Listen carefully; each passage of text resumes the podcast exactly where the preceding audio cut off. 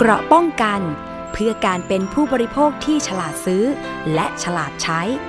ในรายการ ภูมิคุ้มกัน สวัสดีครับ ยินดีต้อนรับคุณผู้ฟังทุกท่านนะครับ เข้าสู่รายการภูมิคุ้มกันครับ รายการเพื่อผู้บริโภควันนี้พบกับผมอาร์มประพาสเลิศวิไลดำเนินรายการนะครับ ประเด็นแรกครับคุณผู้ฟังเดี๋ยวขอแจ้งกับน่าจะเป็นผู้เสียหายหน่อยนะครับ ในหลายจังหวัดนะครับ ผมเห็นว่าข้อมูลนี้น่าจะเป็นประโยชน์ต่อท่านอย่างยิ่ง ใครครับมีรถกระบะ เช่าซื้อรถกระบะกันอยู่นะครับ แล้วก็สมมุติว่าไปจำนำหรือเอาไปค้ำประกันเงินกู้อะไรก็สุดแล้วแต่แต่สุดท้ายไปใช้หนี้แล้วแล้วไม่ได้รถคืน หรือเป็นคนที่เช่าซื้อรถกระบะอยู่นะครับ แล้วรถหายนะครับ ตรงเนี้ยฟังให้ดีเลย คุณผู้ฟังว่าที่ตำรวจเข้าไปจับล่าสุดเนี่ย มันมีรถของท่านอยู่หรือไม่ แล้วเดี๋ยวผมจะได้แนะนำช่องทางว่า ถ้ามันเป็นรถของท่านเป็นอะไหล่ชิ้นส่วนของรถของท่านที่มันหายไปเนี่ย ที่แจ้งความกับตำรวจไว้แล้ว จะมีช่องทางการติดต่อเพื่อไปตรวจสอบได้อย่างไร เรื่องนี้ครับตำรวจไซเบอร์ครับหรือกองบัญชาการสืบสวนสอบสวนอาชญากรรมทางเทคโนโลยีนะครับหรือว่าสอทนะครับถ้าเกิดว่าที่ได้ยินการผ่านสื่อบ่อยๆ ก็คือตำรวจไซเบอร์เนี่ยเขาไปเปิดยุทธการครับคุณผู้ฟัง ปิดหลุมดำโจรกรรมรถข้ามชาติ ไม่ใช่ข้ามชาติอย่างเดียวนะ ข้ามทวีปเลยครับ มีการปูพรมครับค้น 7 จุดใน 3 จังหวัดนะครับที่กรุงเทพชนบุรีปทุมธานีนะครับ หลังรับแจ้งเบาะแสครับว่ามีขบวนการโจรกรรมรถยนต์ข้ามชาติ เอารถไปแยกชิ้นส่วนครับ ใส่ตู้คอนเทนเนอร์เตรียมจะนำออกไปจากประเทศไทยครับ เรื่องนี้ครับผู้บัญชาการตำรวจแห่งชาติสั่งการให้ผู้บัญชาการตำรวจไซเบอร์เนี่ยแล้วก็ทีมงานนะครับส่วนที่กำลังร่วมกัน กับผู้เชี่ยวชาญด้านเทคนิคการตรวจสอบสินค้าสำนักงงานศุลกากรท่าเรือแหลมฉบังครับ เจ้าหน้าที่กรมขนส่งทางบก สมาคมธุรกิจเช่าซื้อไทย ไปปฏิบัติการปิดล้อมตรวจค้น 7 จุดในพื้นที่กรุงเทพชนบุรีปทุมธานีครับ จุดที่น่าสนใจเนี่ยคือการตรวจสอบศูนย์เอ็กซเรย์ท่าเรือแหลมฉบัง เจ้าหน้าที่เข้าไปตรวจสอบตู้คอนเทนเนอร์ 2 ตู้ครับ มีการสำแดงในเอกสารว่าเป็นอุปกรณ์ชิ้นส่วนรถยนต์ทั่วไป เจ้าหน้าที่ชุดสืบสวนจึงเชิญตัวแทนบริษัทชิปปิ้งและเจ้าหน้าที่ศุลกากรเข้าไปทำการเปิดตู้ คุณผู้ฟังเชื่อไหมครับว่า เปิดออกมาแล้วเนี่ยเจออะไรบ้าง เจอชิ้นส่วนรถยนต์ครับ ที่ถูกโจรกรรมนำมาชำแหละ และซุกซ่อนอยู่ในตู้คอนเทนเนอร์ตรงนี้แหละนะครับ เตรียมจะส่งออกไปต่างประเทศ ภายในตู้คอนเทนเนอร์เนี่ยซุกซ่อนเครื่องยนต์รถกระบะ 12 ตัวครับ หัวเก๋งรถกระบะ ซากรถยนต์ ชิ้นส่วนต่างๆ ของรถกระบะทำไมผมถึงต้องบอกว่าเป็นรถกระบะ ต้องเรียนตามตรงคุณผู้ฟังรถส่วนใหญ่ที่เจอนั้นชิ้นส่วนส่วนใหญ่ที่เจอเป็นของ 2 ยี่ห้อหลักๆ ซึ่งเป็นตลาดที่เขาเรียกว่ารถกระบะใน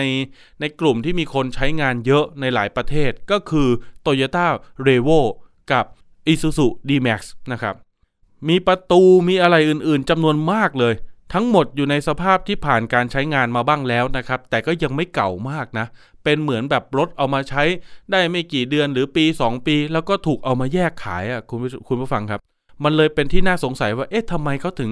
รีบปล่อยอะไหล่ตรงนี้มาขายเป็นมือสองเร็วจัง ตำรวจก็เลยสงสัยครับว่า เป็นพวกจารกรรมรถยนต์แล้วเอามาแยกชิ้นส่วนขายหรือเปล่า แล้วก็ไปเจออย่างนั้นจริง ๆ บางชิ้นเนี่ยอยู่ในสภาพใหม่เอี่ยมเลยครับ เพิ่งจะใช้งานมาได้นิดหน่อยเท่านั้นเอง จึงทำการยึดไว้ตรวจสอบ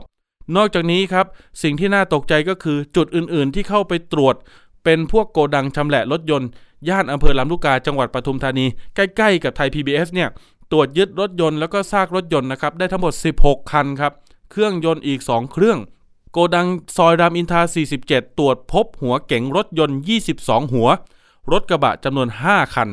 โกดังย่านลาดกระบังครับ พบเครื่องยนต์จำนวน 98 เครื่อง โอ้โห ที่โกดังลาดกระบังนะคุณผู้ฟังจำนวนเครื่องยนต์ที่เจอนะครับ 98 เครื่อง หัวเก๋ง8 หัว รถกระบะทั้งคันอีก 3 คัน ทั้งหมดเนี่ย รวมแล้วเนี่ยประมาณเกือบ 200 คันนะครับ ถ้าเกิดดูจากจำนวนเครื่องจำนวนหัวเก๋งหัวกระบะอะไรต่างๆ ท่านรองผู้บังคับการจัดตำรวจไซเบอร์เนี่ยกล่าวว่า คดีนี้นะครับ ทางกองบัญชาการตำรวจไซเบอร์ได้รับการประสานมาจากสมาคมธุรกิจเช่าซื้อไทยครับ ว่าในแต่ละปีเนี่ยมันมีรถที่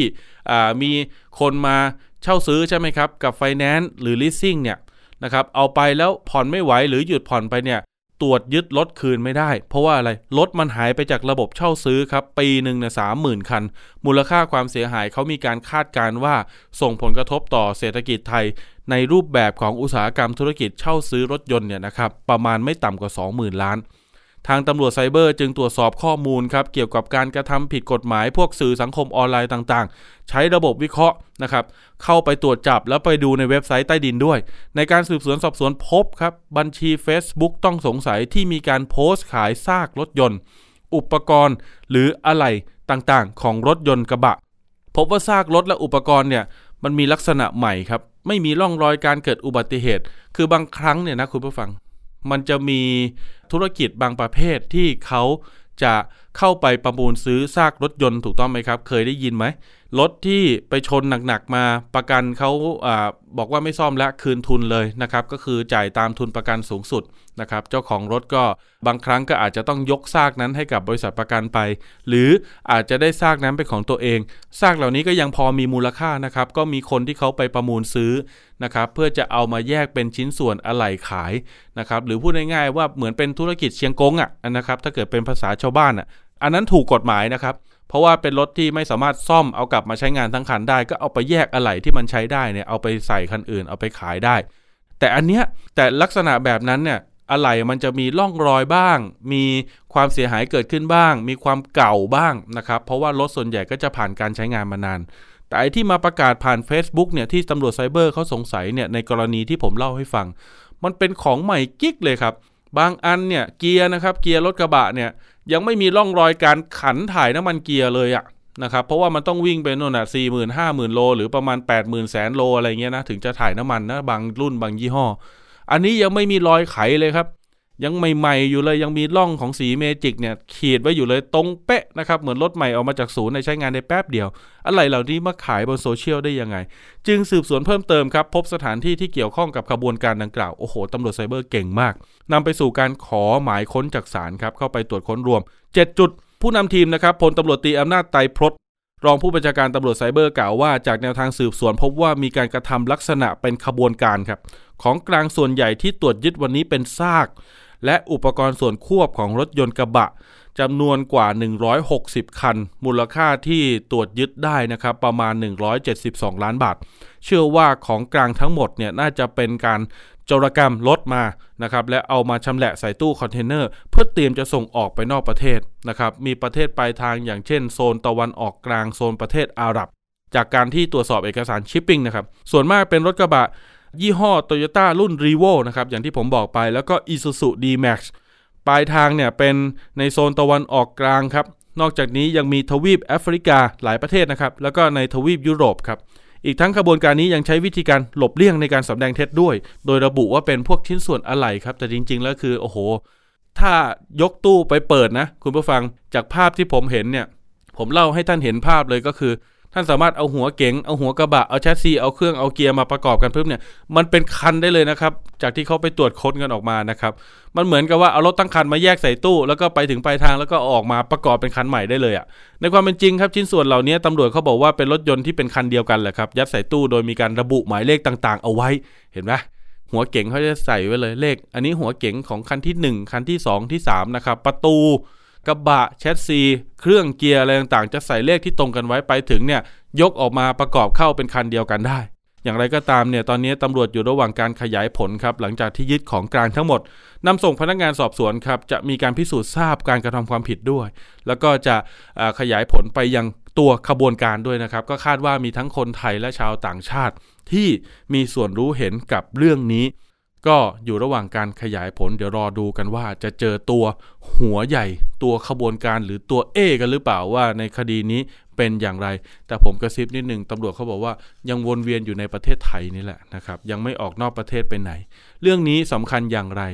สำคัญต่อผู้บริโภคอย่างยิ่งครับ เพราะว่ารถที่ตรวจยึดมาได้นั้น ส่วนใหญ่เป็นรถที่อยู่ในระหว่างเช่าซื้อก็คือพูดง่ายๆว่ามีคนเอาไปยังผ่อนอยู่อะ บางคันเนี่ยหายบางคันเนี่ยก็ต้องยอมรับว่าเจ้าของรถเอาไปจำนำกับพวกเงินกู้ผิดกฎหมาย ก็ถูกเอาไปชำแหละ ฉะนั้นเดี๋ยวตำรวจไซเบอร์เขาจะรวบรวมครับ serial number ของอะไหล่แต่ละชิ้นแต่ละส่วนนะครับ เลขตัวถังเลขเครื่องยนต์นะครับ เอามาสรุปแล้วเดี๋ยวเขาจะประกาศผ่านเว็บไซต์ครับ แล้วก็จะมีการตรวจสอบด้วยนะครับว่ารถที่มีเลขเครื่องเลขตัวถังตรงเนี้ยเป็นรถทะเบียนอะไร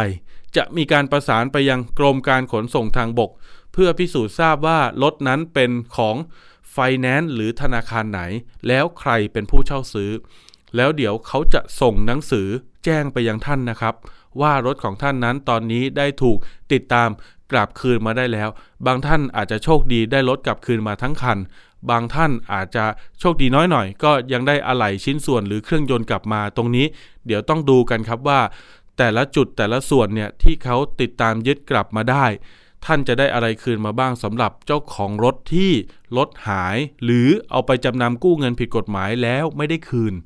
อ่าไม่ต้องกังวลนะครับว่าเอ๊ะตอนนี้รถทะเบียนรถเนี่ยมันเป็นชื่อของ Finance หรือเป็นชื่อของธนาคารอยู่ เพราะว่าเรายังเช่าซื้อยังผ่อนอยู่ ยังไม่ได้โอนเป็นชื่อเรา แล้วตำรวจเขาจะแจ้งเราไหม เราจะรู้เรื่องไหม ตรงเนี้ยตำรวจไซเบอร์ ท่านรองผู้บัญชาการอำนาจไตพจน์แจ้งแล้วนะครับ ได้ถามแทนให้แล้ว ท่านบอกว่าไม่ต้องกังวลนะครับ ท่านจะทราบแน่นอน ถ้ารู้ทะเบียนแล้วตำรวจไซเบอร์จะประสานกรมการขนส่งทางบกอย่างที่ผมเรียนไปเมื่อสักครู่ ตรวจสอบเลขทะเบียนว่าเจ้าของกรรมสิทธิ์นั้นเป็นไฟแนนซ์หรือธนาคารไหน รวมถึงจะตรวจสอบด้วยว่า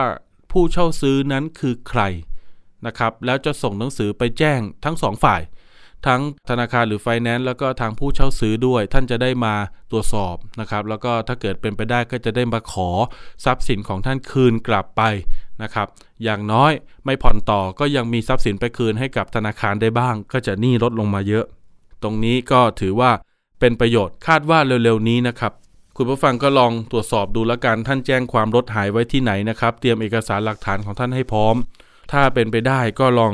ติดต่อสอบถามไปที่ตำรวจไซเบอร์ก็ได้นะครับ เดี๋ยวผมให้เบอร์ไว้นะครับก็คือ 1441 สายด่วนตำรวจไซเบอร์นะคุณผู้ฟัง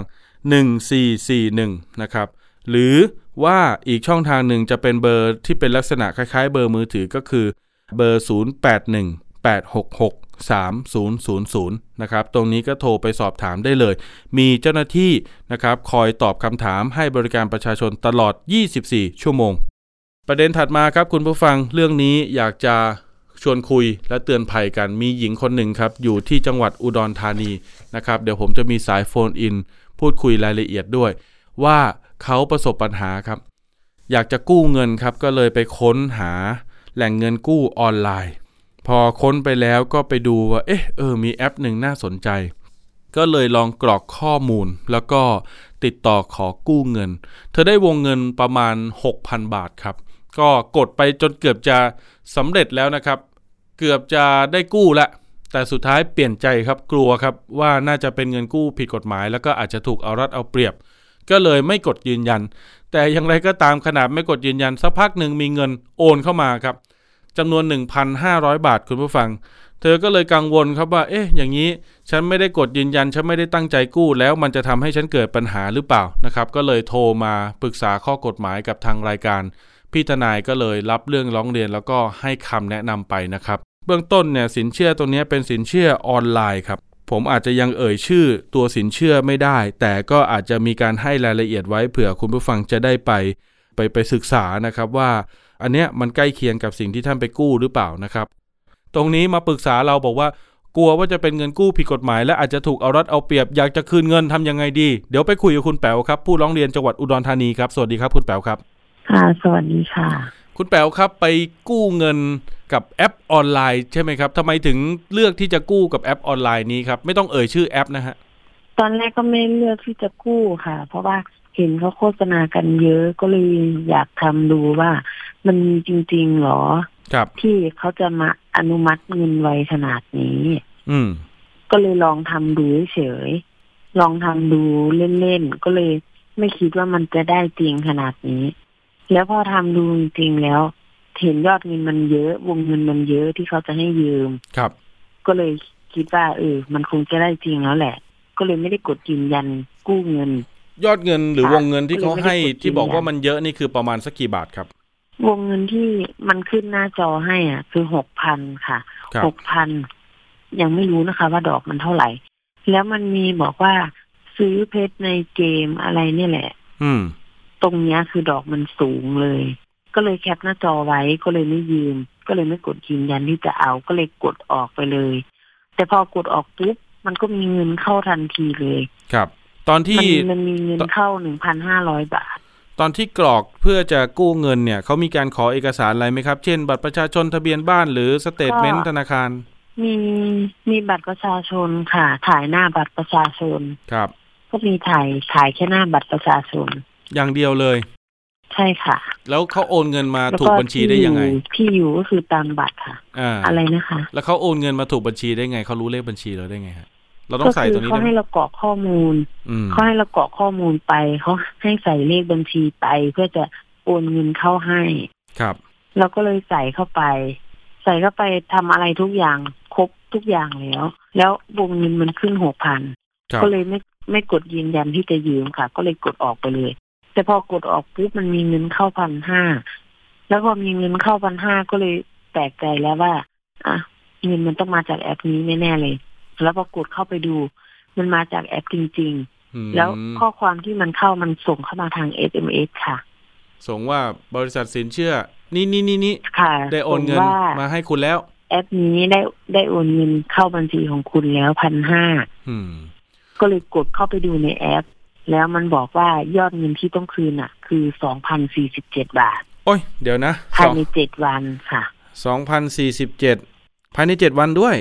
ค่ะ ภายในเจ็ดวันถ้าเจ็ดวัน ถ้าเจ็ดวันไม่มีเงินคืนในแอป คือมันจะคิดยอดดอกอะเพิ่มขึ้น คือมันจะบวกดอกขึ้นค่ะ ครับ ก็คือดอกเบี้ยเอาแต่ถ้าว่าเกิดในครับผมคุณแป๋วเชิญในเลยแอปอะมันมันมีบอกว่าให้กำหนดคืนนะวันที่สอง แต่ว่ามันมาเน้นคือภายในเจ็ดวัน ถ้าเจ็ดวันยังไม่มีเงินเข้าในบัญชีก็คือจะบวกดอกเพิ่ม ครับ แล้วคือมันมันบวกดอกเพิ่ม แล้วถ้าเราคืนเข้าไปในแอปแล้ว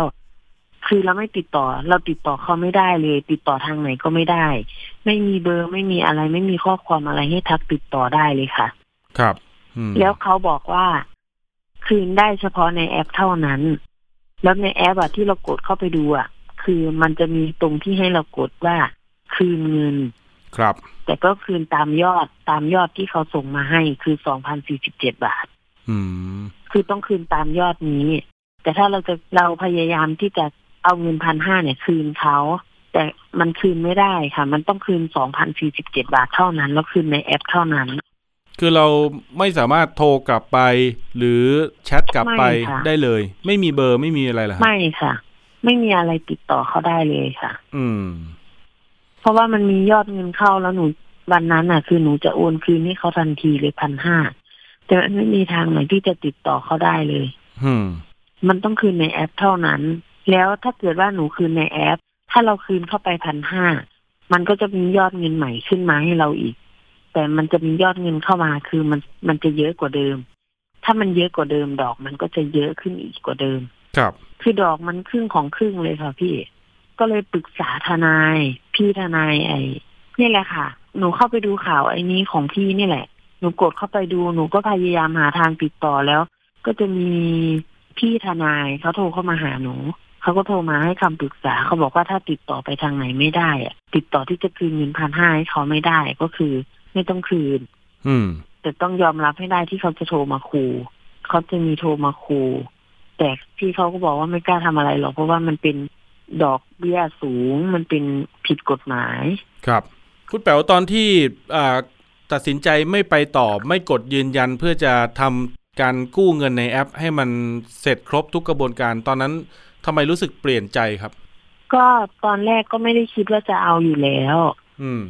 แล้วพอพอกดเข้าไปดูแล้วคือมันยอดเงินมันหกพันเลยค่ะ แล้วคือดอกมันอะมันแพงมาก ถ้าเอาหกพันเนี่ย ดอกมันจะไม่ปาเข้าสองพันเลยเหรอคะก็เลยเห็นว่า โอ้มันหกพันครับ แล้วมันให้คืนภายในเจ็ดวัน หรือว่าสิ้นเดือนเนี่ยหกพันเนี่ยเออระยะเวลามันก็แค่เนี้ย แล้วจะเอามาทำไม ก็เลยคิดอย่างนี้ค่ะ อืม แล้วเราก็ไม่ได้แบบว่าเดือดร้อนขนาดนั้น เราก็ไม่ได้คิดว่าที่จะอยากเอาตั้งแต่แรกอยู่แล้ว แต่แค่กดทำดูเฉยแต่ไม่คิดว่ามันจะบานปลายขนาดนี้ค่ะ ที่ได้กดเข้าไปลองไปดูไอตัวแอปสินเชื่อของเขานี่คือที่มามาจากอะไรครับ กดไปเรื่อยๆ ค้นดูเล่นๆ หรือว่ามีคนแนะนำมา ก็คือก็ในโทรศัพท์เนี่ยค่ะดูหนัง ดูหนังฟังเพลงนู่นนี่นั่นมันก็มีโฆษณาเข้ามา อืม มันมีโฆษณาเข้ามาบ่อยๆบ่อย ๆ ก็เลยว่าเอ้าเขาโฆษณากันเนี่ย แสดงว่ามันต้องถูกกฎหมายหรือว่าดอกเบี้ยมันจะถูกแน่ๆเลยอะไรอย่างเงี้ยอืมก็เลยลองทำดูค่ะ ครับ แต่ฝากบอกพี่ๆน้องๆเลยนะคะแบบไม่ไม่ต้องไปยุ่งเกี่ยวกับแอปพวกนี้เลยอะไรทั้งนั้น สิ่งหนึ่งที่จะต้องใส่ตอนที่กรอกข้อมูลเนี่ย ผมเชื่อว่าก็คือตัวชื่อหรือโบเออเบอร์โทรของบุคคลอื่นที่พูดง่ายๆว่าถ้าเกิดเขาติดต่อเขาทวงกับเราไม่ได้ จะไปทวงกับคนนี้ อันนี้เราต้องกรอกเข้าไปด้วยไหมครับ กรอกค่ะมีมีผู้ค้ำมันจะไม่มีผู้ค้ำสองคน อ่า แล้วเราใส่ชื่อใครไปครัเราบเราก็ต้อง ก็ใส่ชื่อเพื่อนแล้วก็ญาติพี่น้องนี่เลยค่ะ เออ ได้แจ้งเขาหรือยังแต่เราคุณแป๋วแจ้งแล้วค่ะ ครับ พี่ทนายแนะนำมาบอกว่าให้แจ้งแล้วก็ให้แจ้งไอ้พวกญาติอะไรด้วย เพราะว่าแอปเนี้ยเขาแฮ็กเบอร์โทรศัพท์เราที่เราไอ้นินชื่อไว้ไปหมดแล้ว ใช่ค่ะ โดยส่วนใหญ่ แล้วตอนนี้เริ่มมีคนรอบตัวหรือบุคคลสองคนเนี้ยที่เราใส่ชื่อไปเริ่มมีคนโทรไปหาเขายัง ส่วนมากจะมีโทรเข้ามาเบอร์หนูก่อนครับหนูเข้าไปดูในติ๊กต็อกคือเขาก็แนะนำมาเยอะค่ะ ก็แนะนำมาว่าให้โหลดแอปนี้มา แล้วมันจะเชื่อมกับไอการโทรของเราครับ คือมันจะเชื่อมการโทรของเรา ถ้าถ้ามีเขาโทรมาทวงตังค์อย่างเงี้ย มันจะขึ้นมิจฉาชีพค่ะ อ๋อ แอป Who's Call ชื่อนี้ไหมฮะ ใช่ค่ะอ่าใช่ค่ะ ถ้าเกิดชาวบ้านอีสานบ้านเราอาจจะบอกว่า Who Call Who Call อย่างเงี้ย ใช่ไหมชื่อใช่นี้มั้ค่ะงหนูก็เลยแอดโหลดแอปนี้มาแล้ว ครับ พอมันมีโทรเข้ามามันจะขึ้นมิจฉาชีพ แล้วอันนี้ที่พี่โทรเข้ามามันก็ขึ้นชื่อพี่เลยค่ะเอาเหรอครับ แสดงว่าค่ะเคยมีคนที่ผมโทรหาเขาเมมว่าเป็นนักข่าว พอเวลาผมโทรไปหาคุณในแอปมันเลยขึ้นว่านักข่าวอย่างนี้แหละฮะ น่าจะใช่ค่ะ อืม ครับการทำงานของมันแอปขึ้นมันว่าเป็นคุอณย่างอานั้นร์มนักข่าวครับค่ะก็อย่างนี้คุณแป๋วคุณผู้ฟังครับ ผมเนี่ยเข้าไปตรวจสอบข้อมูลนะครับ ของแอปนี้นะเขามีการโปรโมทค่ะแอปอยู่ใน Play Store ครับ ในค่ะอ่ามือถือของระบบ Android แสดงว่าคุณแป๋วไม่ได้ใช้ iPhone ไม่ได้ใช้ค่ะ อ่านะครับ เพราะว่าตัวแอปเขาเนี่ยเขามีแอปไปให้ดาวน์โหลดอยู่ใน Play Store นะครับ ของระบบ Android ใช่ค่ะเท่านั้น ฉะนั้นเนี่ยใน App Store ของ iOS เนี่ยก็จะไม่มีแอปตัวนี้ให้ดาวน์โหลด นะครับ ถามว่าค่ะเอ๊ะทำไมถึงเป็น Play Store นะครับ คุณผู้ฟัง คือมีนักวิชาการด้านไอทีหลายท่านบอกว่าในแอปของ Play Store เนี่ย ซึ่งเป็นฝั่ง Android เนี่ย คือด้วยความที่มันเป็นระบบทรัพยากรแบบเปิดอะนะครับ ที่สามารถเข้าไปพัฒนาแอป หรืออะไรต่างๆ ได้ ระบบการสกรีน หรือความเข้มงวดในการที่จะตรวจสอบแอปพลิเคชันที่จะเอามาฝากให้ดาวน์โหลดในในในครั้งเนี้ยนะครับ มันก็เลยอาจจะไม่ได้เข้มงวดเท่าไหร่ นะครับตรงนี้ก็อาจจะต้องใช้ความระมัดระวังมากขึ้นนะครับในการที่จะไปดาวน์โหลด ส่วนแอปเงินกู้นี้นะครับเขาบอกว่าเป็นสินเชื่อออนไลน์ครับสามารถอนุมัติวงเงินได้ตั้งแต่ 5,000 บาทขึ้นไปถึง 10,000 บาทต่อคนนะครับเป็นสินเชื่อหมุนเวียนระยะสั้น เงินก้อนไม่สูงมากนักนะครับอัตราดอกเบี้ย มีอัตราดอกเบี้ยไม่เกิน 30%ต่อปี โอ้สูงอยู่นะ กฎหมายกำหนดให้ 15%ต่อปีนะครับ สูงสุดรวมอย่างอื่นได้ นู่นนี่นั่นได้ อย่างพิโก้นาโนไฟแนนซ์อ่าอาจจะได้รับเขาเรียกว่าให้คิดดอกเบี้ยได้ประมาณไม่เกิน 28%อะนะครับ แต่อันนี้โอ้โห ทะลุไป 3 30%ต่อปีนะนะครับ ระยะเวลาชำระหนี้ก็ประมาณ 90-180 วันคือ 3 เดือนถึง 6 เดือน เอกสารส่วนใหญ่ดำเนินการออนไลน์100%นะครับตรวจสอบข้อมูลของผู้กู้ เอกสารน้อย ถ้าผ่านแล้วโอนเงินผ่านธนาคารทันที ก็ตรงกับคุณแป๋วเลยนะครับ ประมาณนี้ไหมคค่ะรับคุณแป๋วใช่ค่ะโอ้ใช่ค่ะ อันนี้แหละค่ะ ตัวแอปนะครับก็จะเป็นพื้นหลังสีน้ำเงินน้ำเงินนะครับ แล้วก็จะมีโลโก้ใช่ค่ะใช่ค่ะสีขาวๆตรงนี้คุณผู้ฟังก็ไปตรวจสอบนะครับ ต้องระมัดระวังกันนิดหนึ่งอย่าไปหลงเชื่อแล้วกัน เพราะว่าหนึ่งก็คือมันดูอ่า ผมดูที่อยู่นะครับ ก็ไม่ได้ชัดเจนเท่าไหร่ มีที่อยู่ชัดเจนแหละครับ แต่ว่าพอเช็คไปแล้วมันขึ้นว่าเป็นอพาร์ตเมนต์หรือหอพัก ส่วนเบอร์ติดต่อกลับอ่าก็ไม่มีครับ แล้วก็มีแต่อีเมลนะครับ ซึ่งก็ไม่รู้ว่าจะสื่อสารกันได้อย่างอ่าเขาเรียกว่าต่อเนื่องหรือว่าคล่องตัวหรือไม่ ไม่มีเบอร์โทรให้ติดต่อกลับเลย ตอนนี้คุณแป๋วค่ะเงินพันห้ายังอยู่ในบัญชีไหมครับ ก็ยังอยู่ค่ะ จากที่ผมคำนวณนะครับแล้วคุณผู้ฟังไอ้คุณแป๋ว เงิน 1,500 บาทที่คุณแป๋วกู้มานะครับ ถ้าเกิดว่าเขาให้คืนที่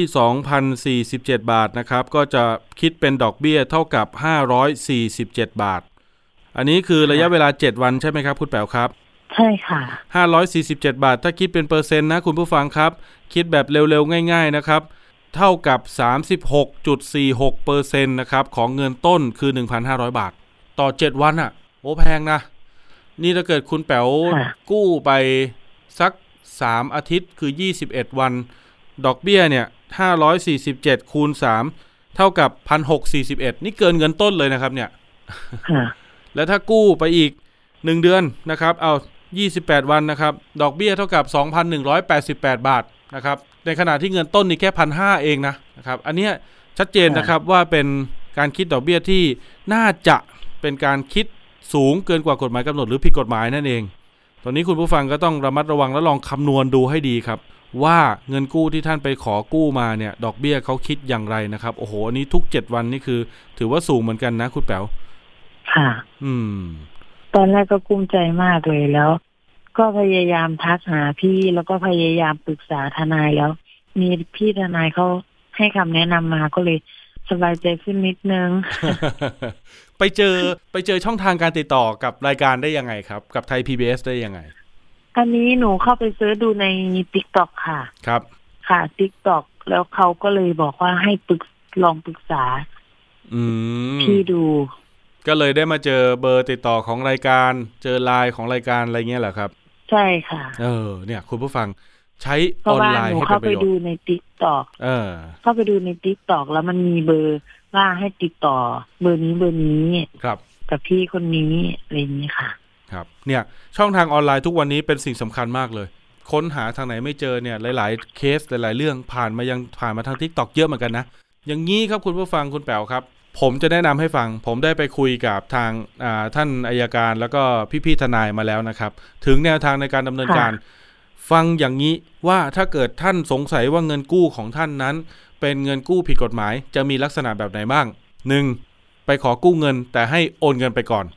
2. ไปขอกู้เงิน จะโอนเงินให้ สมมุติกู้หมื่นหนึ่งดอกเบี้ย 20%ต่อเดือนนะครับ ดอกเบี้ยเท่ากับ 2,000 ใช่ไหมครับ ต่อเดือน โอนมา 8,000หักดอกเบี้ยไว้ก่อน 2,000 อันนี้ก็ผิดกฎหมายนะครับ 3 คือค่ะโอน หนึ่งหมื่นโอนมาให้หนึ่งหมื่นแต่คิดดอกเบี้ยเกินกฎหมายกำหนด อันนี้ก็เป็นเงินกู้ผิดกฎหมายนะครับ ฉะนั้นคุณผู้ฟังลองพิจารณาดูครับว่า เงินกู้ที่ท่านไปกู้มานั้น เข้าข่าย 3 อย่างที่ผมบอกหรือไม่อย่างใดอย่างหนึ่งก็ได้นะครับ ถือว่าเป็นเงินกู้ผิดกฎหมาย เงินกู้ที่ถูกต้อง ถามว่าแอป เงินกู้ออนไลน์ที่ถูกต้องมีไหมมีนะครับ ธนาคารหลายธนาคารก็เปิดบริการแอปออนไลน์ แอปเงินกู้แบบนี้ เหมือนกันถูกต้องมีท่านลองไป search ดูมันหาง่ายนะครับ ไม่ว่าจะเป็นของธนาคารสีนู้นสีเนี้ยนะครับ ลองไปดูว่าเขาเปิดแอปชื่ออะไรบ้าง อันเนี้ยแบบถูกต้องตามกฎหมายคิดดอกเบี้ยอย่างเป็นธรรมมีนะครับ แต่ถ้าเป็นลักษณะ 3 อย่างที่ผมบอกไปก่อนหน้า อันนี้เป็นแอปเงินกู้ผิดกฎหมาย แล้วก็ถ้าเกิดได้ไปกู้เงินเข้ามาแล้วเนี่ยแบบผิดกฎหมายนะครับ ท่านจะต้องทำอย่างไร 1. ถ้าเกิดมีการส่งดอกเบี้ย ส่งมาสมมติกู้มา 5,000นะครับส่งดอกเบี้ยไป 6,000 แล้วนะครับ จริง ๆ แล้วถือว่าถ้าเกิดเป็นการส่งดอกเบี้ยผิดกฎหมาย ถือว่าท่านได้หมดหนี้แล้วนะครับท่านสามารถร้องขอความช่วยเหลือไปยังสำนักงานอายการคุ้มครองสิทธิ์ในแต่ละพื้นที่ที่ท่านอาศัยอยู่ คุณแป๋วอยู่ที่จังหวัดอุดรธานีก็ไปขอความช่วยเหลือที่สำนักงานอายการคุ้มครองสิทธิ์จังหวัดอุดรธานีได้นะครับ ขอความช่วยเหลือฟรี ท่านอายการเนี่ยก็จะช่วยแนะนำแล้วก็ดำเนินการให้เรานะครับ ว่าจะต้องทำอย่างไรบ้าง 1 2 3 4 นะครับ ไม่มีค่าใช้จ่ายเลย ส่วนที่2ถ้าเกิดว่าอย่างคุณแป๋วล่ะนะครับ เงิน 1,500 บาทนะครับ ได้มาอยากจะคืนไม่เอาแล้วไม่กู้แล้วทำยังไง วิธีการหนึ่งก็คืออาจจะยังไม่ต้องคืน รอให้เขาติดต่อมานะครับ ถ้าจะคืนค่ะต้องมีการเขาเรียกว่าตกลงกัน หรือทำบันทึกกัน โดยมีอายการมีตำรวจนะครับ คอยเป็นพยานให้เราค่ะนะครับ ฉะนั้นค่ะตอนนี้ไม่แน่ใจคุณแป๋วเนี่ยได้ไปแจ้งความลงบันทึกประจำวันไว้บ้างหรือยังครับ ก็ยังค่ะ เออ ถ้ามีเวลานะครับ ผมแนะนำว่าไปลงบันทึกประจำวันไว้หน่อย ว่าค่ะอ่าข้าพเจ้านางสาวนั้นนางสาวนี้นะครับ ได้ไปกู้เงินกับแอปนี้ แต่สุดท้ายเปลี่ยนใจไม่กู้ แต่มีเงินเข้ามานะครับข้าพเจ้าไม่ประสงค์จะจะรับสินเชื่อหรือเงินตรงนี้ แต่ไม่สามารถที่จะติดต่อคืนได้ แล้วก็ทั้งนี้เนี่ยค่ะในการกู้เงินเราได้ให้ข้อมูลส่วนตัวพไปด้วย อันนี้ต้องระมัดระวังนิดนึงเพราะว่าเดี๋ยวเผื่อมิจฉาชีพเอาข้อมูลของเราเนี่ย ไปทำอย่างอื่นต่อที่มันไม่ดีนะครับ เราจะได้เก็บหลักฐานนี้ไว้แสดงว่า เอ้ย ฉันไม่เกี่ยวนะ ข้อมูลฉันที่มันหลุดไปนี่คือ มันเป็นการตอนที่ฉันไปยื่นขอกู้เงินออนไลน์กับเขาเท่านั้นนะครับ เพราะว่าข้อมูลบัตรประชาชนของคุณแป๋วนั้นอาจจะถูกเอาไปเปิดบัญชีธนาคารได้เออนะครับ เพราะว่าเดี๋ยวนี้เขามีธนาคารเขาเปิดออนไลน์ได้นะครับ มันสามารถเอาหน้าบัตรของเราเนี่ย ไปแอบเปิดบัญชีธนาคาร แล้วเอาบัญชีนั้นเนี่ยไปเป็นบัญชีม้าเพื่อไปหลอกเงินคนอื่น แก๊งคอร์เซนเตอร์ ให้คนอื่นโอนเงินมาที่บัญชี แต่มันเป็นชื่อเราไงอนาคตถ้าเกิดมีคนถูกหลอกแบบนี้เขาทำแบบนั้นจริง ๆนะครับ แล้วมีหมายหมายตำรวจหมายคดีหมายเรียกมาถึงเรา เราจะได้ยืนยันได้ว่า ฉันไม่เคยไปเปิดบัญชี แต่ว่าตอนนั้นฉันเอาหน้าบัตรประชาชนนั้นไปกู้เงินออนไลน์ นึกออกไหมครับคุณแป๋วนะครับ ฉะนั้นตัวบันทึกประจำวันนี้ถ้ามีเวลาไปทำไว้หน่อย แจ้งความไว้เป็นหลักฐานครับ แล้วก็เก็บบันทึกประจำวันนั้นไว้ให้ดี ติดตัวไว้เสมอถ่ายเอกสารไว้เยอะๆเวลาอนาคตถ้ามันไม่มีปัญหาก็ดีไปครับ แต่ถ้ามันมีปัญหาว่าถูกเอาไปเปิดบัญชี แล้วไปหลอกคนอื่น แล้วเขามาเข้าใจว่าเราไปหลอกเขาเนี่ย เราจะได้มีหลักฐานป้องกันตัวนะนะครับ ส่วนที่3ครับ คุณผู้ฟังท่านไหนครับ ที่ไปกู้เงินออนไลน์ผิดกฎหมายมาแล้วนะครับ ผ่อนไม่ไหวครับ ผ่อนไปจนโอ้โห ครึ่งนึงแล้ว หรือว่าเกินเงินต้นแล้วนะครับ ถูกทวงถูกตามนะครับ เราไม่ไหวแล้วเราไม่ผ่อนแล้วนะครับ ท่านต้องใจแข็งนิดนึง ไม่ต้องไปสนใจนะครับ บอกคนรอบตัวเลยครับเขาโทรไปหาใคร โทรไปหาหัวหน้า โทรไปหาเพื่อน โทรไปหาที่ทำงาน ก็ต้องอธิบายเขาเข้าใจว่าเออเราเดือดร้อนเรื่องเงิน เราไปกู้เงินออนไลน์มาจริงขบวนการเหล่านี้มักจะให้เรากดยืนยันครับ เพื่อที่จะเข้าถึงรายชื่อโทรศัพท์มือถือในเครื่องของเรา มันจะมีเบอร์ของทุกคนที่เรารู้จักเลยคุณผู้ฟังคุณแป๋วครับ แล้วก็ถ้าเกิดติดต่อเราทวงเราไม่ได้ มันจะโทรไปทวงกับทุกคนเลย ให้เราอายให้เราถูกกดดัน แล้วเราก็จะรู้สึกว่าอับอาย เพื่อที่จะไม่ให้มันโทรเราก็จะต้องไปหาเงินมาโอนให้มัน เชื่อไหมครับว่าท่านโอนไปเท่าไหร่มันก็ไม่จบหรอกครับ มีเคสหนึ่งที่ผมเคยทำเนี่ย โอนไปบอกเป็นค่าปรับ โอนไปอีกครั้งหนึ่งบอกนี่เป็นค่าติดตาม โอนไปอีกครั้งหนึ่งบอกนี่เป็นค่าธรรมเนียมนะครับ ไม่ตัดเงินต้นสักที แล้วก็ทวงอยู่นั่นแหละไม่จบสักทีนะครับ ฉะนั้นท่านโอนไปก็ไม่จบแน่ๆ ถ้ามันเป็นเงินกู้ออนไลน์ผิดกฎหมายนะครับ ให้ท่านหยุดโอนนะครับ ถ้าเขาจะฟ้องก็ให้ฟ้องมา การกู้เงิน การไม่ใช้หนี้กัน ไม่ได้เป็นคดีอาญา ไม่ติดคุกนะครับ ผมยืนยันตรงนี้ก่อนว่า ข้อมูลที่ท่านอายการและท่านทนายให้ผมมานั้น ไม่ติดคุก ถ้าจะมีการเจรจาถึงฟ้องศาลมาแล้วนะครับ เราไปเจรจาที่ศาลศาลก็จะให้เจรจากันก่อนนะครับ ก่อนที่จะรับเป็นคดีนะครับ ก็ไปตกลงเจรจาตอนขึ้นศาลได้ด้วยนะครับ ตรงนี้ไม่ต้องกังวลนะครับ คุณแป๋วในอนาคตถ้ามีหมายศาลมาบอกว่าเนี่ยจะฟ้องนะ ต้นพันห้าตอนนี้ดอกเบี้ยทบไปทบมารวมเป็นแสนกว่าแล้วอะไรอย่างเงี้ยนะครับ คุณแป๋วก็ไม่ต้องตกใจนะนะครับ แล้วก็ถ้าเกิดจะมีการเจรจาการมีการฟ้องกันจริง ๆ ไปเจรจากันที่ตำรวจ หรือสำนักงานอายการ อย่าเจรจากับเขาเพียงสองฝ่าย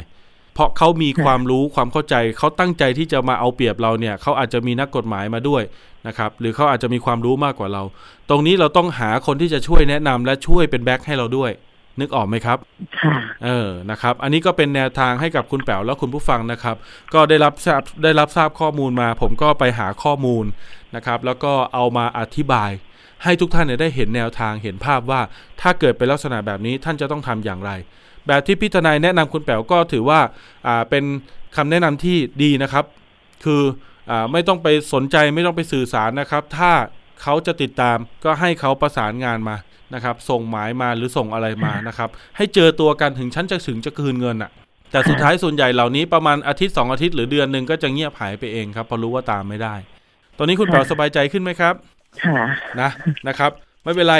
ตอนนี้ก็ไปลงบันทึกประจำวันไว้เก็บไว้ป้องกันตัวเผื่อข้อมูลเราถูกเอาไปเปิดบัญชีม้านะครับ แล้วก็ในส่วนของมิจฉาชีพเนี่ยถ้าเกิดเขาโทรไปกวนเราก็พยายามทำความเข้าใจกับเพื่อนของเรานะครับ ว่าต้องขอโทษขออภัยด้วยเรื่องราวมันเป็นอย่างนั้นอย่างนี้ก็ให้เขาเข้าใจ ในส่วนอนาคตถ้าไม่มีการฟ้องร้องไม่มีการติดตามก็ถือว่าจบไปครับ แต่ถ้ามีการฟ้องร้อง หรือส่งหมายมาที่บ้านนะครับ สามารถติดต่อมาที่ไทยพีบีได้อีกนะ นะครับ จังหวัดอุดรธานีถึงจะอยู่ห่างหลายร้อยกิโล แต่เราก็สามารถประสานงานหน่วยงานเข้าไปช่วยเหลือได้ครับ คุณแป๋วครับ แล้วก็ฟรีไม่มีค่าใช้จ่ายด้วยนะครับ อุ่นใจได้เลยนะขอบคุณมากครับ คุณแป๋วครับที่มาเตือนภัยคุณผู้ฟังร่วมกันนะครับ สวัสดีครับจ้าขอบคุณค่ะ สวัสดีค่ะนะครับคุณผู้ฟังครับเห็นไหมครับ มีคนที่พร้อมจะช่วยท่านอยู่เสมอหน่วยงานราชการก็มีหลากหลายหน่วยงานครับ ฟรีไม่มีค่าใช้จ่าย ไม่รู้จะไปที่ไหนมาถามไทย PBS ได้เลยนะครับ เดี๋ยวประสานให้นะครับ 027902111 นะครับ ตรงนี้ก็เป็นสิ่งที่เราทำนอกเหนือจากการทำข่าว คือการนำไปสู่การแก้ไขปัญหาและความเดือดร้อนให้แก่คุณนะครับช่วงถัดไปครับคิดก่อนเชื่อกับดรแก้วกังสดานอัมภัยนักพิษวิทยา และพี่น้ำชนาทิพย์ไพรพงศ์ครับ วันนี้มาในชื่อตอนควรกินอาหารทะเลจากญี่ปุ่นหรือไม่ เมื่อมีการทิ้งน้ำปนเปื้อนทรีเทียม จากโรงไฟฟ้าฟุกุชิมะลงทะเล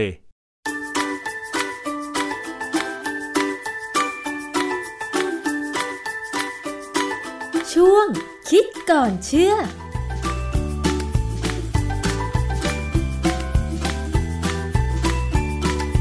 พบกันในช่วงคิดก่อนเชื่อกับดรแก้วกังสดานนภัยนักพิษวิทยากับดิฉันชนาทิพไพรพงศ์ค่ะ วันนี้เรามาคุยเกี่ยวกับเรื่องของอาหารทะเลค่ะ คุณผู้ฟัง ควรกินอาหารทะเลจากญี่ปุ่นหรือไม่ เมื่อมีการทิ้งน้ำปนเปื้อนทริเทียม จากโรงไฟฟ้านิวเคลียร์ฟุกุชิมะลงทะเล ประเด็นนี้หลายคนอาจจะได้ติดตามข่าวกันมาบ้างแล้วนะคะ ย้อนกลับไปจากเหตุการณ์ที่โรงงานไฟฟ้าพลังงานนิวเคลียร์ฟุกุชิมะไดอิจิ ซึ่งตั้งอยู่ที่เมืองโอคุมะจังหวัดฟุกุชิมะนะคะ เป็นโรงไฟฟ้านิวเคลียร์แล้วก็ได้รับความเสียหายเพราะว่าเกิดแผ่นดินไหวครั้งใหญ่ทางฝั่งตะวันออกของญี่ปุ่น เมื่อวันที่ 11 มีนาคม ปี คศ 2011 หรือว่า พศ 2554 นะคะ แผ่นดินไหวครั้งนั้นค่ะทำให้เกิดคลื่นยักษ์สึนามิสูงกว่า 14 เมตร ซัดถล่มโรงงานไฟฟ้านิวเคลียร์ฟุกุชิมะ ทำให้กำแพงป้องกันคลื่นนั้นไม่สามารถป้องกันได้ น้ำทะเลจึงทะลักเข้าท่วมโรงงานไฟฟ้าทำให้เครื่องปั่นไฟฉุกเฉินหยุดทำงานนะคะ ถึงแม้ว่าคนงานจะรีบกู้ระบบไฟฟ้า แต่เพียงไม่กี่วันหลังจากนั้นค่ะ อุณหภูมิในเตาปฏิกรณ์นิวเคลียร์ 3 เตา ก็เพิ่มสูงขึ้นจนร้อนจัดนะคะ ส่งผลให้แกนปฏิกรณ์นิวเคลียร์บางส่วนหลอมละลาย สภาพแบบนี้เรียกว่าการหลอมละลายของนิวเคลียร์ แล้วก็ยังเกิดการระเบิดของสารเคมีอีกหลายครั้งค่ะ สร้างความเสียหายให้กับอาคารหลายหลัง สารกัมมันตรังสีก็เริ่มรั่วไหลออกสู่บรรยากาศ และมหาสมุทรแปซิฟิก ตอนนั้นก็ต้องอพยพผู้คน แล้วก็ขยายเขตพื้นที่ห้ามเข้าเพิ่มเติมด้วยนะคะ แต่ครั้งนั้นเนี่ยโชคดีที่ไม่มีผู้เสียชีวิตในทันที มีเพียงคนงานได้รับบาดเจ็บ 16 คนนะคะ จากแรงระเบิด แต่คนงานอีกหลายสิบคนค่ะ ต้องสัมผัสกับสารกัมมันตรังสี ในระหว่างที่พยายามหาทางลดความเย็นของเตาปฏิกรณ์นิวเคลียร์นะคะ ทำให้เกิดความกังวลต่อผลกระทบระยะยาวจากสารกัมมันตรังสีที่รั่วไหลออกมาค่ะ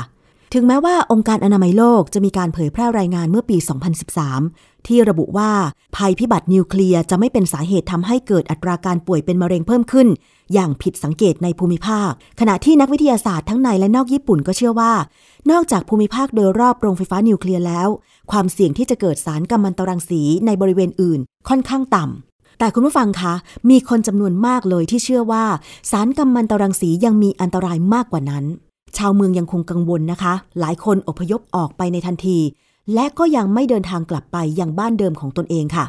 แม้ว่าเวลาผ่านไปหลายปีค่ะ ทางการญี่ปุ่นก็เร่งระดมทำความสะอาดพื้นที่ แล้วก็หาทางในการที่จะกำจัดสารกัมมันตรังสีแต่มีความท้าทายหลายอย่างในการกำจัดกากนิวเคลียร์แล้วก็แท่งเชื้อเพลิงอย่างปลอดภัย รวมถึงน้ำปนเปื้อนสารกัมมันตรังสีมากกว่า 1 ล้านตัน ที่ถูกเก็บไว้ที่โรงไฟฟ้า ซึ่งข้อเท็จจริงที่ปรากฏออกมาตามรายงานข่าวนะคะ ระบุบอกว่า ญี่ปุ่นนั้นได้ใช้ระบบปั๊ม และกรองน้ำขั้นสูงที่เรียกว่า ALPS เพื่อบำบัดน้ำเสีย มีระดับกัมมันตรังสีต่ำถึงมาตรฐานที่ยอมรับได้แต่ว่าการบำบัดขั้นสูงนี้ ขจัดสารอย่างทริเทียมและคาร์บอน 14 ออกไปไม่ได้หมดค่ะ สารทริเทียมและคาร์บอน 14 เป็นสารกัมมันตรังสีในรูปแบบของไฮโดรเจนและคาร์บอน ที่คัดแยกออกจากน้ำได้ยากมาก และในปี 2020 นะคะ ก็มีรายงานบอกว่ารัฐบาลญี่ปุ่นเนี่ยอาจจะเริ่มมีการปล่อยน้ำที่ผ่านการกรอง เพื่อลดการปนเปื้อนกัมมันตรังสี ลงสู่มหาสมุทรแปซิฟิก หลังจากใช้เวลาบำบัดนานถึง 12 ปี และในที่สุดค่ะ โรงไฟฟ้านิวเคลียร์ฟุกุชิมะไดอิจิ ก็ได้เริ่มปล่อยน้ำรอบแรกที่ผ่านการบำบัด ผ่านอุโมงค์ใต้น้ำสู่มหาสมุทรแปซิฟิก เมื่อวันที่ 24 สิงหาคม พุทธศักราช 2566 ที่ผ่านมา และมีแผนจะทยอยปล่อยน้ำเหล่านี้ ลงสู่มหาสมุทรแปซิฟิก เป็นเวลา 30 ปีนับจากนี้ค่ะคุณผู้ฟัง ประเด็นนี้ก็ก่อความกังวล ทั้งคนญี่ปุ่น แล้วก็ประเทศใกล้เคียงเป็นอย่างมากนะคะ ในการนำเข้าสินค้าอาหารทะเลจากญี่ปุ่นหลายประเทศทั่วโลกค่ะ มีการประกาศยกเลิกการนำเข้าสินค้าอาหารทะเลจากญี่ปุ่น เพราะกังวลว่าจะได้รับสารกัมมันตรังสีจากน้ำเสียที่บำบัดแล้วที่ทยอยระบายออกจากโรงไฟฟ้านิวเคลียร์ฟุกุชิมะ ถึงแม้ทางการญี่ปุ่นจะยืนกรานบอกว่า น้ำที่จะปล่อยลงทะเลนั้นปลอดภัย โดยได้รับการรับรองจากองค์การพลังงานปรมาณูระหว่างประเทศ หรือ IAEA ซึ่งเป็นหน่วยงานในสังกัดองค์การสหประชาชาติแล้วก็ตาม แต่ก็ยังไม่อาจสร้างความสบายใจให้กับบรรดาประเทศต่างๆ ได้ ราะว่ามีความกังวลต่อการปนเปื้อนของสารกัมมันตรังสี โดยเฉพาะในอุตสาหกรรมประมงและอาหารทะเลในญี่ปุ่น เราจะไปคุยเรื่องงานวิจัยเกี่ยวกับสารกัมมันตรังสีจากโรงไฟฟ้านิวเคลียร์ค่ะ ว่ามันมีสารอันตรายอะไรบ้าง สร้างผลกระทบต่อทั้งสิ่งแวดล้อม แล้วก็สัตว์ทะเลอย่างไร และผู้บริโภคไทยควรที่จะต้อง ระมัดระวังอย่างไร ในการกินอาหารทะเลต่อจากนี้นะคะ คือเรื่องที่เราจะพูดเนี่ยมันไม่ใช่จะไปบอกว่า ห้ามหรือไม่ห้ามนะอันนี้เป็นการให้ข้อมูลเฉยๆว่า ในฐานะของผู้บริโภคเนี่ยเราต้องกังวลเรื่องอะไรค่ะถ้าสมมติว่าเรากังวลว่าปลาหรือหอยก็ตามเนี่ยที่มาจากญี่ปุ่นเนี่ยมีสารรังสี เราหาอย่างอื่นกินได้ไหมปลาบ้านเรามีตั้งเยอะค่ะหอยเรามีทั้งเยอะ แต่ว่าถ้าใครยังอยากจะกินก็คงไม่มีปัญหา เพราะว่าทุกคนมีสิทธิ์จะกิน ประเด็นที่น่าสนใจคือว่าน้ำที่เขาทิ้งลงมาเนี่ยเขาบอกว่ามันมีทริเทียม เหตุผลก็คือว่าเขาบอกว่าเครื่องกรองของเขาเนี่ยมันกรองสารรังสีตัวอื่นได้เกือบหมดเหลือแต่ทริเทียม ในสารกัมมันตรังสีที่มันจะออกมาเนี่ยมันจะเจอสารอะไรบ้างคะอาจารย์ คือเมื่อเกิดอุบัติเหตุของโรงไฟฟ้าปรมาณูเนี่ยสิ่งที่เขาจะมองก็คือดูซีเซียมที่เป็นสารรังสี อย่างกรณีเชอร์โนบิลที่ระเบิดไปเมื่อนานมาแล้วเนี่ยอันนั้นซีเซียมลอยไปในอากาศไป ถึงยุโรปเลยนะก็ไปปนเปื้อนอยู่ในนม เพราะว่าซีเซียมเลยลงไปที่หญ้าแล้ววัวกินหญ้าก็ได้สารพวกนี้เข้าไป ส่วนในกรณีของฟุกุชิมะเนี่ยเขาบอกว่าเขากรองน้ำเอาซีเซียมออกไปได้ เกือบหมดอะคือเหลือน้อยมาก แต่ว่ากรณีที่เขากำลังกังวลใจนิดนึงก็คือว่ามันมีทริเทียมอยู่ แต่เขาก็บอกว่าทริเทียมเขาไม่ได้เยอะนะต่ำประเด็นคือว่าเราไม่เคยรู้หรอกเรื่องทิเทียมว่ามันมีปัญหาไหมทิเทียมเนี่ยเป็นเป็นอะตอมของไฮโดรเจน ที่เป็นไฮโดรเจนสามปล่อยรังสีออกมาได้ค่ะ เป็นรังสีเบต้าพลังงานต่ำเวลาเราพูดถึงรังสีที่มีพลังงานต่ำเนี่ยเราจะไม่กังวลถ้ามันโดนผิวหนัง เพราะว่าพลังงานมันต่ำมันก็ทำให้เราแค่ร้อนๆหรือไม่มีความรู้สึกก็ได้ แต่เรากังวลว่าถ้ามันเข้าไปในปากแล้วลงไปยังอวัยวะต่างๆ ความที่รังสีเนี่ยพลังงานต่ำมันจะไม่ทะลุออกมา มันก็จะแค่คลายพลังงานให้กับเซลล์หรือองค์ประกอบของเซลล์ แต่ที่เรากังวลใจคือ DNA ถ้ามันคลายพลังงานให้ DNA เนี่ย DNA เกิดการกลายพันธุ์ได้ ค่ะ แล้วจะส่งผลกระทบยังไงอาจารย์ ถ้ากลายพันธุ์บางครั้งก็เป็นมะเร็งอ๋อเพราะฉะนั้นเนี่ยในกรณีของเรื่องของไฮโดรเจน หรือทิเทียมสามเนี่ยนะได้ข่าวต่างๆเนี่ยเขาจะพูดแค่ในน้ำทะเล ไม่มีการพูดถึงว่าเออถ้ามันอยู่ในปลาอะอยู่ในหอยเป็นยังไง การที่ทางราชการของไทยเนี่ยพยายามจะตรวจสอบ ในอาหารทะเลของที่มาจากญี่ปุ่นเนี่ยเป็นเรื่องถูกต้องนะค่ะเป็นเรื่องดีคือต้องตรวจสอบที่สิ่งที่เราจะกินค่ะไม่เจอก็ไม่เป็นไร ก็ตรวจไปเรื่อยซึ่งตามข่าวอาจารย์ ทางออยของไทยรวมถึงสำนักงานปรมาณูเพื่อสันติ เขาก็ออกข่าว บอกว่าตั้งแต่มีการระเบิดของโรงไฟฟ้านิวเคลียร์ฟุกุชิมะปี 2554 เนี่ยเขาก็มีการตรวจทั้งน้ำทะเล และอาหารทะเลมาอย่างต่อเนื่องรวมถึงกรมประมงด้วย ล่าสุดเมื่อประมาณเดือนสิงหาคม 2566 มีการปล่อยน้ำทะเลที่ได้รับการบำบัดจากโรงไฟฟ้าฟุกุชิมะ ลงสู่ทะเลบริเวณนั้นเนี่ยเขาก็บอกมีการสุ่มตรวจสอบ อาหารทะเลที่ได้รับความนิยม อย่างเช่น ปลาแซลมอน ปลาตาเดียวที่นำเข้าจากญี่ปุ่น เขาก็บอกว่า พบในอัตราที่ไม่เกินที่กำหนดไว้ค่ะอาจารย์ เรื่องของสารต่างๆ ที่อาจารย์อธิบายมา เราควรจะต้องศึกษาข้อมูลอะไรเพิ่มเติมเพื่อระมัดระวังค่ะ ผมไม่ได้บอกว่าจะเกิดปัญหานะค่ะแต่ผมว่าเราต้องฟังข้อมูลจากทุกด้านแหละดีกว่า อย่างเช่น ในกรณีที่เอ่อมีหน่วยงานที่ตั้งอยู่ในสหรัฐอเมริกาเนี่ยเป็นลักษณะของ NGO ชื่อ National Association of Marine Laboratory คือหน่วยงานเนี่ยทำเกี่ยวกับเรื่องของสัตว์ทะเลเลย เป็นองค์กรไม่แสวงหากำไร มีสมาชิกกว่า 120 หน่วยงาน มีนักวิจัย นักวิทยาศาสตร์ วิศวกรผู้เชี่ยวชาญกว่าหมื่นคน แล้วเขาเป็นตัวแทนของห้องปฏิบัติการทางทะเล คือเขาดูแลระบบที่เกี่ยวกับน้ำไม่ว่าจะเป็นน้ำทะเลสาบหรือน้ำทะเล หน่วยงานเนี่ยเขาก็มี position paper ซึ่งเป็นเอกสารสำคัญเนี่ยนะฮะออกมาคัดค้าน โดยชื่อบทความเนี่ยถ้าแปลเป็นภาษาไทยเนี่ยคือ การคัดค้านที่อ้างอิงข้อมูลทางวิทยาศาสตร์ ต่อแผนการของญี่ปุ่น ที่จะปล่อยน้ำปนเปื้อนกัมมันตภาพรังสีมากกว่า 1.3 ล้านตัน เนื่องจากภัยพิบัติโรงไฟฟ้านิวเคลียร์ฟุกุชิมะไดอิจิลงสู่มหาสมุทรแปซิฟิก เอกสารนี้ออกเมื่อธันวาคม 2022 อันนี้เขามีการคัดค้านซึ่งเป็นพื้นฐานมาจากข้อที่จริงที่ว่ายังขาดข้อมูลทางวิทยาศาสตร์ที่เพียงพอและแม่นยำพอ ที่จะสนับสนุนการที่ญี่ปุ่นยืนยันความปลอดภัยในภารกิจนี้ นอกจากนี้ยังมีข้อมูลมากมายที่แสดงให้เห็นถึงข้อกังวลร้ายแรง เกี่ยวกับการปล่อยน้ำที่ปนเปื้อนกัมมันตภาพรังสี การปล่อยน้ำที่ปนเปื้อนสารรังสีครั้งนี้เนี่ยเป็นประเด็นที่ส่งผลข้ามพรมแดนของประเทศ แล้วก็จะส่งผลต่อประชากรรุ่นต่อๆไป เพราะว่าอะไรเพราะว่าสารรังสีเนี่ยถ้ามันอยู่ในน้ำอย่างเดียวเนี่ยมันอาจจะไม่มีปัญหาเพราะมันกระจายไปทั่ว แต่ถ้ามันเข้าไปอยู่ในสัตว์ แล้วมันจะค่อยๆมีการสะสม เพิ่มความเข้มข้นตามชั้นของที่เราเรียกว่าฟู้ดเชนคือการที่สัตว์ใหญ่กินสัตว์เล็กเนี่ยมันอาจจะเกิดปัญหาขึ้นมาค่ะนะฮะปกติแล้วห่วงโซ่อาหารของเราเนี่ยค่ะ การที่เราได้รับถ่ายทอดสารหรือว่าสิ่งที่อยู่ในห่วงโซ่เนี่ยมันจะเป็นชั้นยังไงคะอาจารย์ สมมติว่ามีแพลงก์ต้นเป็นชั้นแรกเลยนะ เป็นสัตว์หรือเป็นพืช มีลักษณะเป็นเซลล์เดียวสองสามเซลล์อะไรเงี้ยนะ จากนั้นเนี่ยก็จะมีสัตว์ที่ใหญ่กว่ามากินจนถึงปลาเล็ก แล้วก็อาจจะมีหอยก็ได้ แล้วก็มีปลาใหญ่ขึ้นมาเรื่อยๆจนถึงสุดท้ายเนี่ยถึงปลาที่เราเอามากินที่มนุษย์กิน เพราะฉะนั้นมนุษย์เนี่ยจะเป็นชั้นสุดท้ายของการได้รับสารพิษ กรณีที่มีการทิ้งอะไรก็ตาม ลงสู่มหาสมุทรแพลงต้นกินแล้วก็สัตว์ใหญ่ ไปกินแพลงต้นอีกที ใหญ่ขึ้นไปเรื่อยๆ จนถึงมนุษย์ที่อาจจะจับปลามากิน ถ้าสมมติว่าในน้ำทะเลนั้นมันมีการปนเปื้อนของสารพิษลำดับชั้นหรือความเข้มข้นของสารพิษที่จะได้รับตามห่วงโซ่อาหารมันจะเป็นยังไงคะอาจารย์ มันเพิ่มขึ้นในปี 1981 เนี่ย มีนักวิจัยชาวญี่ปุ่นคนหนึ่งนะเขาตีพิมพ์บทความเรื่องการสะสมของไอโซโทปในสิ่งมีชีวิต ในน้ำผ่านห่วงโซ่อาหารที่มีลำดับการกิน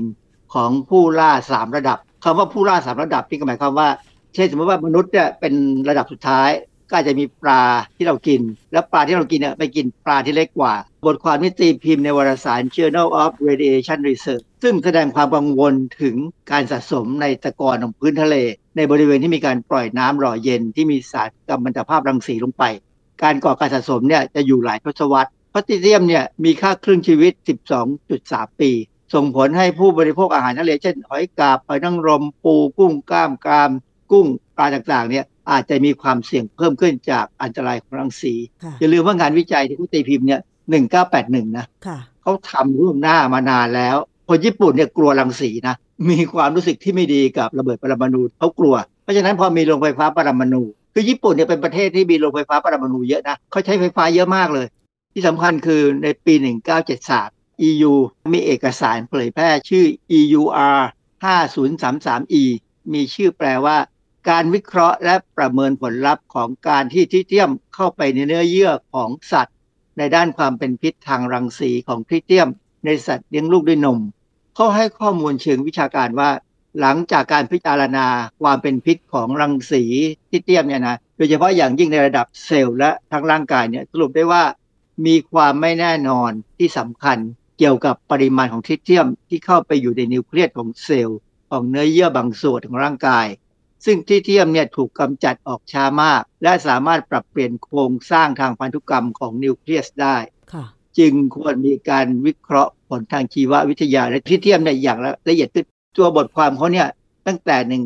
1973 เมื่อ 50 ปีมาแล้ว ตอนนั้นนะกังวลเรื่องทริเทียมมาก แต่ทำไมตอนนี้ IEAE เนี่ยหรือว่า EU เนี่ยถึงมาบอกว่าไม่มีปัญหาต้องฟังและคิดเองนะฮะอาจารย์แต่ว่ามันมีข้อมูลที่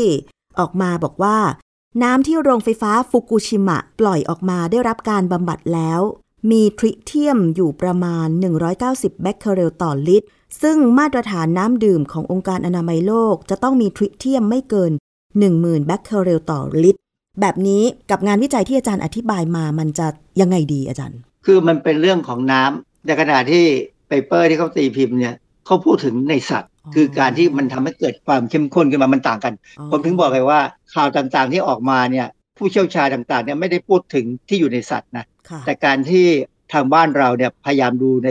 สัตว์ว่าจะมีปนเปื้อนไหมเป็นเรื่องดี ขอให้ดูทั้งซีเซียม และดูทั้งทิเทียม มันมีระดับรังสีต่างกันนะ เวลาเขาจะวัดเนี่ยเขาจะ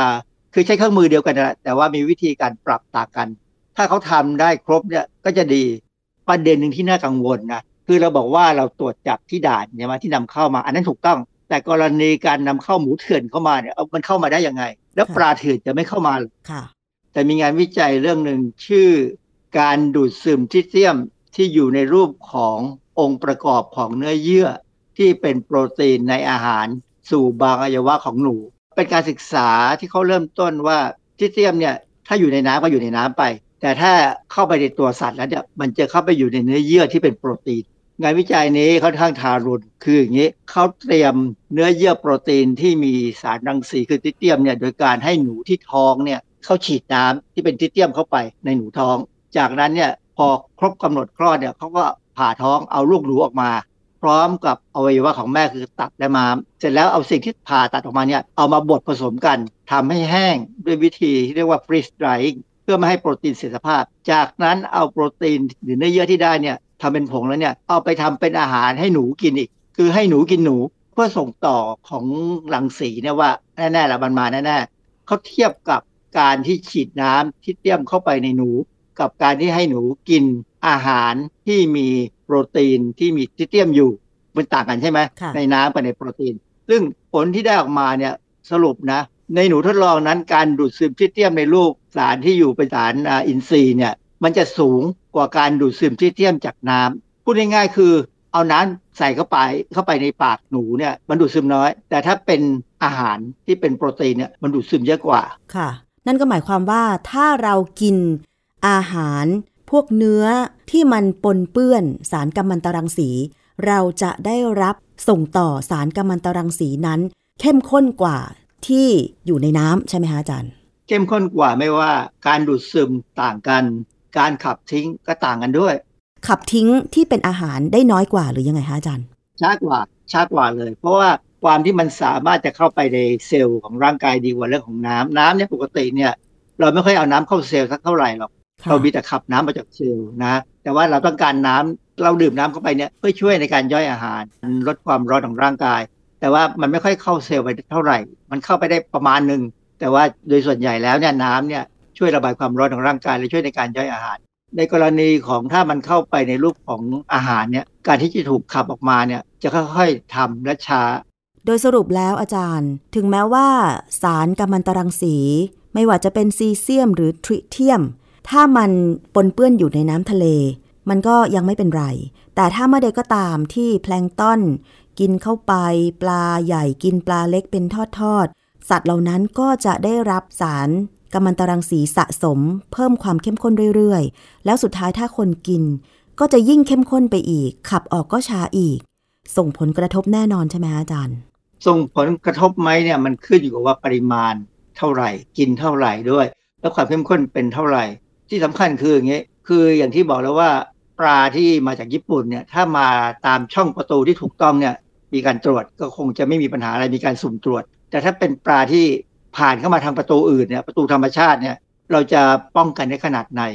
กรณีการปล่อยน้ำที่มีรังสีลงทะเลเนี่ยคนญี่ปุ่นชาวญี่ปุ่นเองอะกังวลนะชาวประมงญี่ปุ่นเนี่ยกังวลมากค่ะเขาอาจจะกังวลเรื่องการขายไม่ได้ หรืออาจจะกังวลเรื่องการกินไม่ได้ก็ได้ซ้ำเพราะว่ามีข่าวจากทางญี่ปุ่นเนี่ยว่าคนญี่ปุ่นเขาก็ไม่สบายใจนะประเด็นที่สำคัญคือน้ำนี้เก็บเอาไว้แล้วมันทำไมต้องเททิ้งนั่นน่ะสิมันมีวิธีกำจัดอย่างอื่นไหม วิธีกำจัดอย่างอื่นก็คือการทำให้มันค่อยๆเข้มข้นไปเรื่อยๆคือระเหยน้ำออกไป และสุดท้ายเนี่ยสารรังสีที่อยู่ในน้ำที่เหลือเนี่ยถ้ามันปริมาตรไม่มากอะนะก็ฝังอืมฝังกลบได้ในค่ะบ่อที่ป้องกันให้ดี แต่ว่าน้ำเขาเยอะไงเป็นล้านตันเนี่ยมันเยอะมาก โอกาสที่จะให้มันค่อยๆระเหยไปเนี่ยมันคงใช้เวลาเป็นชั่วอายุคนนะนะเขาก็กังวลไม่อยากเก็บอะอยากกระทิ้งกลัวถังแตกอีกมั้งอาจารย์แล้ว การกระจายของน้ำในมหาสมุทรเนี่ยมันจะกระจายได้วงกว้างขนาดไหน เพราะว่าเขาเททิ้งในมหาสมุทรแปซิฟิกใช่ไหมคะอาจารย์ ซึ่งมันก็กว้างใหญ่ มันจะสามารถแบบกระจายหรือว่าตามคลื่นทะเลไปบริเวณอื่นได้ไหมมันมีเส้นทางของลมที่พัดคลื่นไปแล้วตอนนี้เนี่ยที่เป็นปัญหาก็คือว่าโลกเราร้อนขึ้น และเส้นทางเดินของกระแสน้ำทะเลหรืออากาศเนี่ยมันไม่แน่นอน มันทำนายยากมากเลยว่าจะไปทางไหน อันนี้คือเหตุผลที่จีนเกาหลีแล้วก็ฮ่องกงเนี่ย ถึงกังวลว่า อย่าให้ไม่ควรจะเอาลงไปในน้ำเพราะว่าถ้ามันพัดไปที่แถวบ้านเขาสัตว์ทะเลที่เขาจับก็อาจจะมีปัญหา แล้วในฐานะผู้บริโภคไทยควรจะต้องพิจารณายังไง เกี่ยวกับเรื่องของอาหารทะเลในตอนนี้คะอาจารย์ผมว่าผู้บริโภคหรือแม้กระทั่งผู้ผลิตอาหารสไตล์ญี่ปุ่นนะนะรูปแบบญี่ปุ่นเนี่ยควรจะหาวัตถุดิบที่ทดแทนได้ มาจากที่อื่นมากกว่าปลาแซลมอนนี่ไม่จำเป็นต้องมาจากญี่ปุ่น มาจากนอร์เวย์ได้ไหมอาจารย์นอกจากนอร์เวย์แล้วยังอาจจะมีประเทศอื่นที่มีก็ได้ออสเตรเลียที่เขาเลี้ยงมันต้องการความเย็นพอสมควรนะปลาแซลมอนเนี่ยก็แล้วแต่ที่ว่าจะหาแหล่งวัตถุดิบที่น่าจะปลอดภัยค่ะ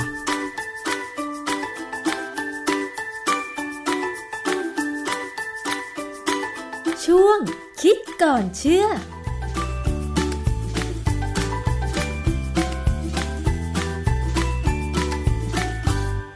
ย้ำกันตรงนี้ครับคุณผู้ฟังครับก็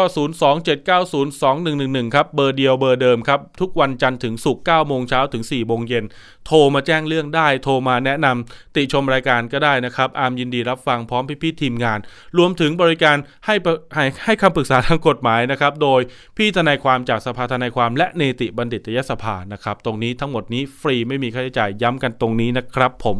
วันนี้เวลาหมดลงแล้ว แล้วพบกันใหม่ครับ โอกาสหน้า สวัสดีครับ ติดตามฟังรายการได้ที่เว็บไซต์ thaipbspodcast.com และ YouTube Thai PBS Podcast ฟังทางแอปพลิเคชัน Thai PBS Podcast Spotify Google Podcast Podbean SoundCloud และ Apple Podcast กดติดตามเป็นเพื่อนกันทั้ง Facebook Twitter Instagram และ YouTube Thai PBS Podcast แค่ฟังความคิดก็ดังขึ้น